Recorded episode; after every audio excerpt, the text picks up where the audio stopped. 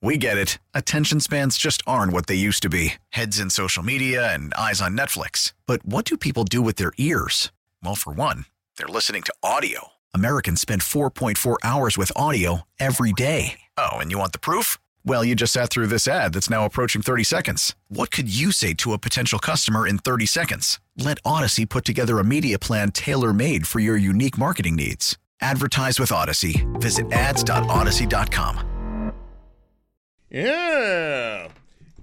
Good stuff. Uh, Lucas Buckley at Master Control. So Josh Schmidt stopped in because Josh was uh, running the Sabres game at our sister station, and apparently the Sabres sucked today. Uh, they went down four to one. Just a dreadful game by the Buffalo Sabres.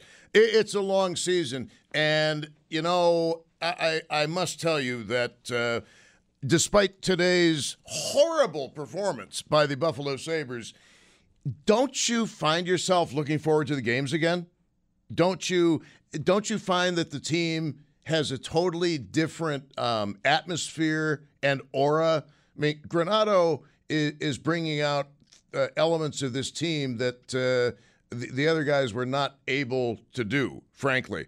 And the uh, Sabres management taking a page from the Buffalo Bills management, mentioned this last week about character, that they want good character guys on the team and guys that will play for the emblem on the front of the jersey and not the name on the back of the jersey. So character is really big with the Buffalo Sabres. And I know that wins are a lot bigger for the Buffalo Sabres and a lot more important for the Buffalo Sabres. But uh, when you watch the Buffalo Sabres play, do you not think to yourself, you know what? They're not going to win the Stanley Cup this year, but this is a really good nucleus, and I like the way they're coming together. Uh, Lucas Buckley, you're you're looking at me like you are dying to chime in on this. No, it's so refreshing, and I know for good has a different meaning for team for people when it comes to you know is this a good team or not right this is a good team for where they are at in their development. They're a good team. They're competitive. They're in every game. They're fun to watch.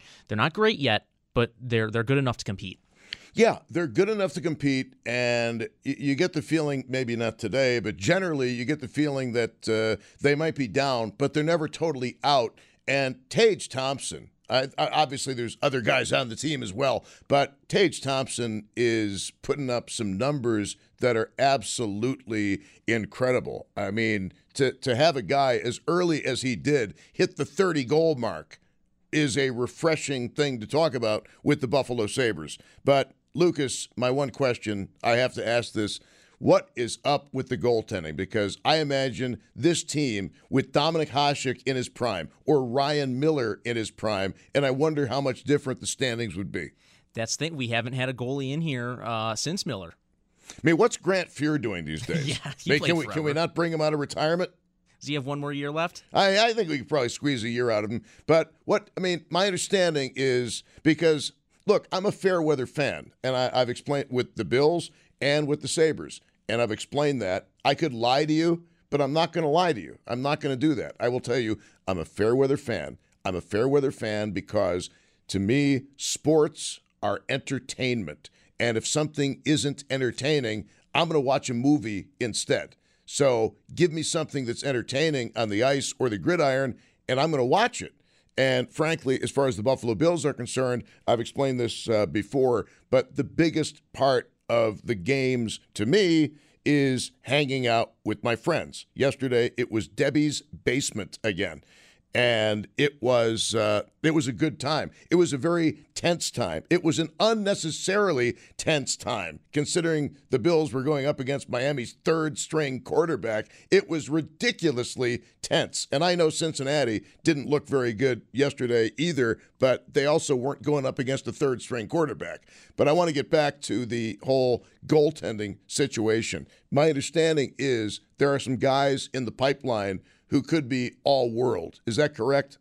Devon Levi goes to Northeastern University, and uh, he's put up insane numbers that haven't been seen in college hockey in years. There's another guy, uh, Erik Portillo. He might be playing overseas, or, or, I think I he might go to Michigan. Um, but most So people it's the same thing. Overseas, Yeah, overse- and Michigan He's are a prospect. He, he's a he's a prospect. Um, most people seem to think he might walk um, as an undraft or not undraft free agent, but uh, as a UFA, he might leave and just not sign at the Sabres. Um, but Hey, we don't know we'll the guy. Just be careful what you call him. Don't call Yeah. somebody a UFA unless you really know him yeah, to be a UFA. Yeah, yeah. Um, but he, some people might think, you know, if he goes the route of a college guy that doesn't sign, but that's a speculation from uh, most people. Then, um, at least Sabres Twitter, that's what I see. But there, there, there is hope on the There's hope. goaltending front for Absolutely. the Sabres down Absolutely. the line yeah, yeah, absolutely. because the team is entertaining. And you, if you're listening to us here in Buffalo and Western New York, you deserve a winning hockey team. You deserve a competitive hockey. Let's just start with competitive at first. And I think we're there if you like to watch hockey, we're there with a competitive hockey team. I don't think anybody can take that away from the Buffalo Sabres. We have seen them come back from deficits and win. We have seen them build big leads and not win or end up with a tie or something like I mean, we, we've seen everything from this team. But the one thing that I really like is don't you think it looks like they're playing for each other? Don't they look like they are uh, they, they look like a cohesive team as opposed to a collection of individuals. And didn't you get the idea watching this team, oh, I don't know, since Drury and Briere, that it was a bunch of individuals as opposed to a team?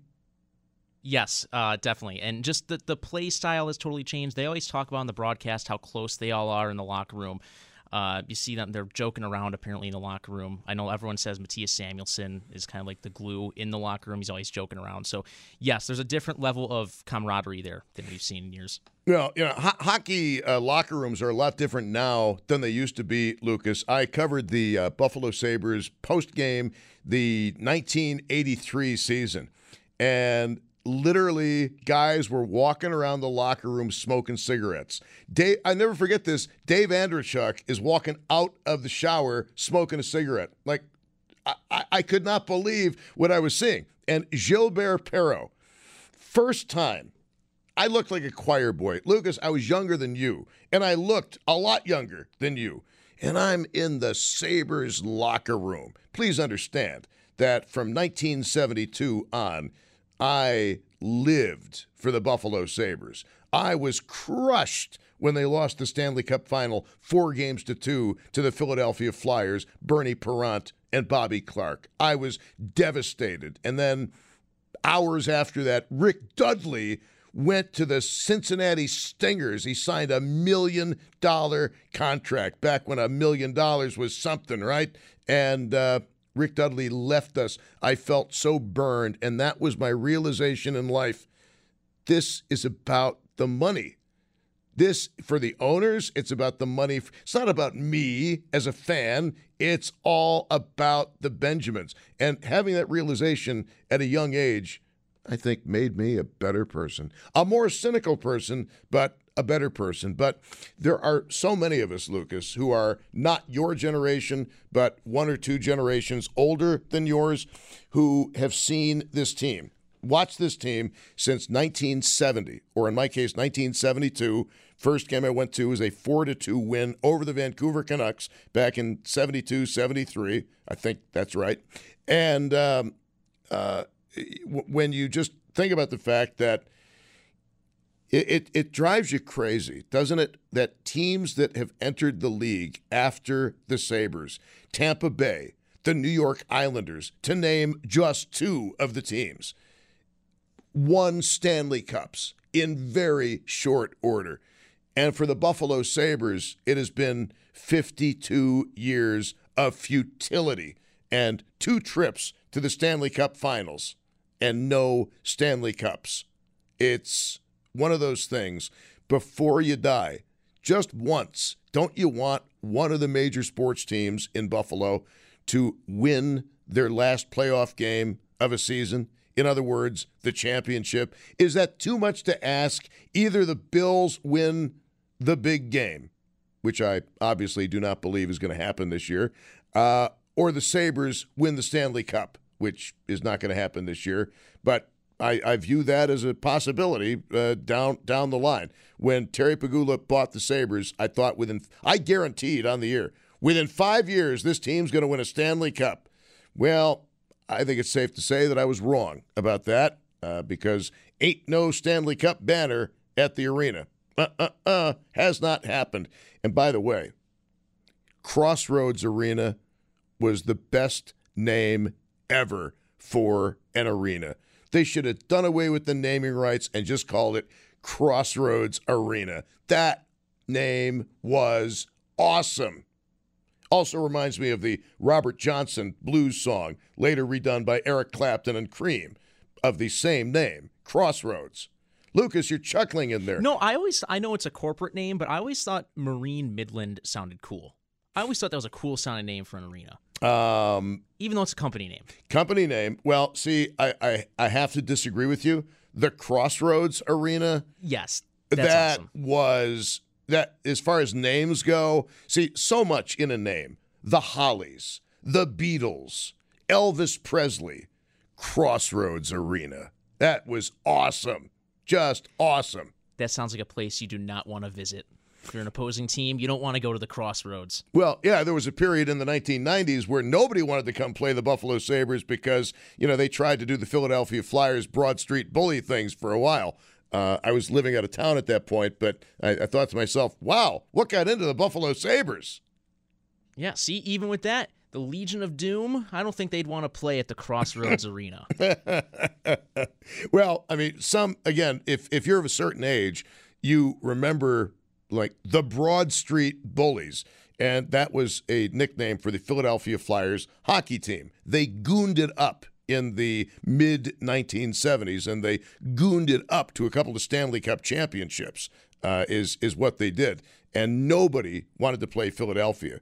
Uh, they had guys like Dave the Hammer Schultz and Bob Kelly. Bernie Parent on a heart uh, on a uh, uh a heater uh, was an unbeatable goaltender. Um, Bob Kelly, uh, who else? Gary Dornhoefer. But never forget the night.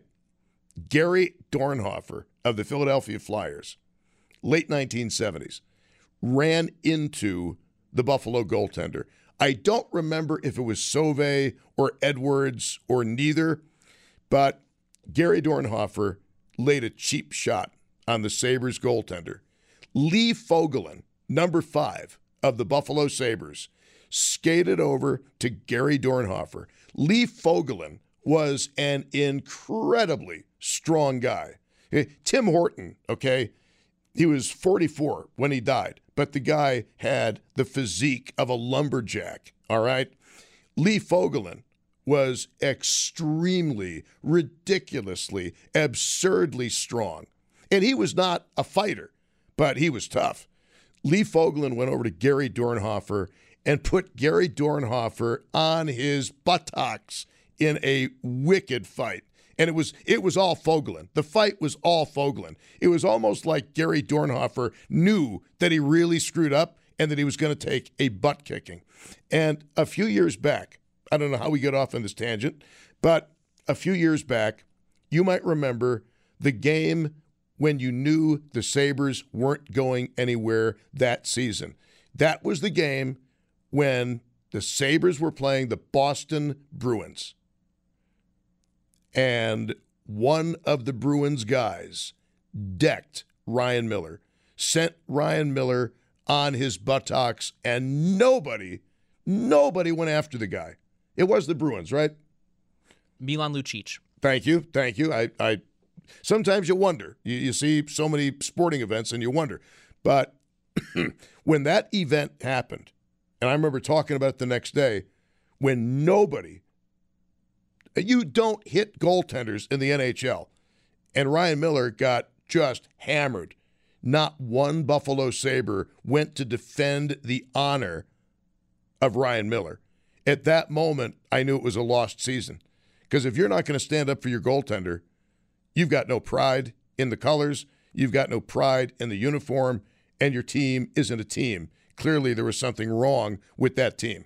There, ha- there absolutely was. Anyway, Sorry, didn't mean to get off on a sports tangent, but uh, how you doing? Do you know I still have that nagging cough from last week or the week before? It, I feel fine. Trust me, I, I, I feel absolutely fine. But um, it, it's just, it is the strangest thing. It won't go away. It just, it won't. Don't worry. It's, it's nothing. It's nothing serious. I don't need thoughts or prayers, but it's just, uh, just one of those frustrating things. Anyway, uh, it is 456 at News Radio 930 WBEN. It is so nice to have you with us. I told you I had some emails that I wanted to share with you. Uh, we had astrologer Cassandra Joan Butler uh, in studio the first uh, couple of hours of the show, and she went into this thing because you wanted her to about the number three and all of the number threes which were happening in Buffalo and Western New York uh, in light of the Damar Hamlin situation. Received an email I was listening, Cassandra, to your take on the number three and Buffalo. Fascinating facts. I was in my car at a stoplight. As you were speaking about number three, I looked at my odometer and it was at 100,333. Wow. First of all, I've never driven a car that many miles. Boy, did I smile. 33 is special to me. My dear departed friend's number was 33, and I see it all the time.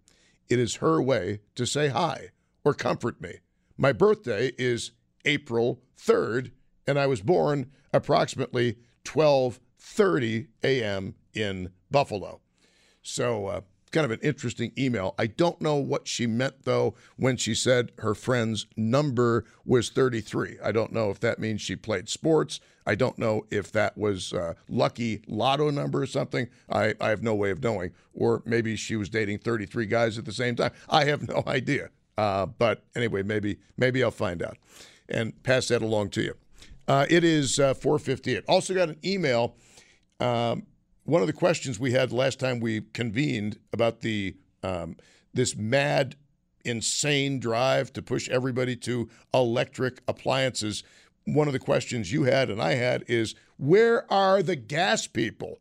Where uh, where's National Fuel on this? Where's the fight? Where's the pushback? Well, I've got an email I want to share with you on News Radio 930 WBEN. Uh, also, coming up on the show, in about a half hour, we're going to get an update on the Blizzard hero, Jay Withey. He's been a very busy man ever since the story of what he did in saving 24 people broke here on News Radio 930 WBEN.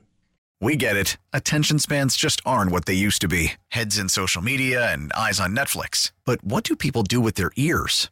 Well, for one, they're listening to audio. Americans spend 4.4 hours with audio every day. Oh, and you want the proof? Well, you just sat through this ad that's now approaching 30 seconds. What could you say to a potential customer in 30 seconds? Let Odyssey put together a media plan tailor made for your unique marketing needs. Advertise with Odyssey. Visit ads.odyssey.com.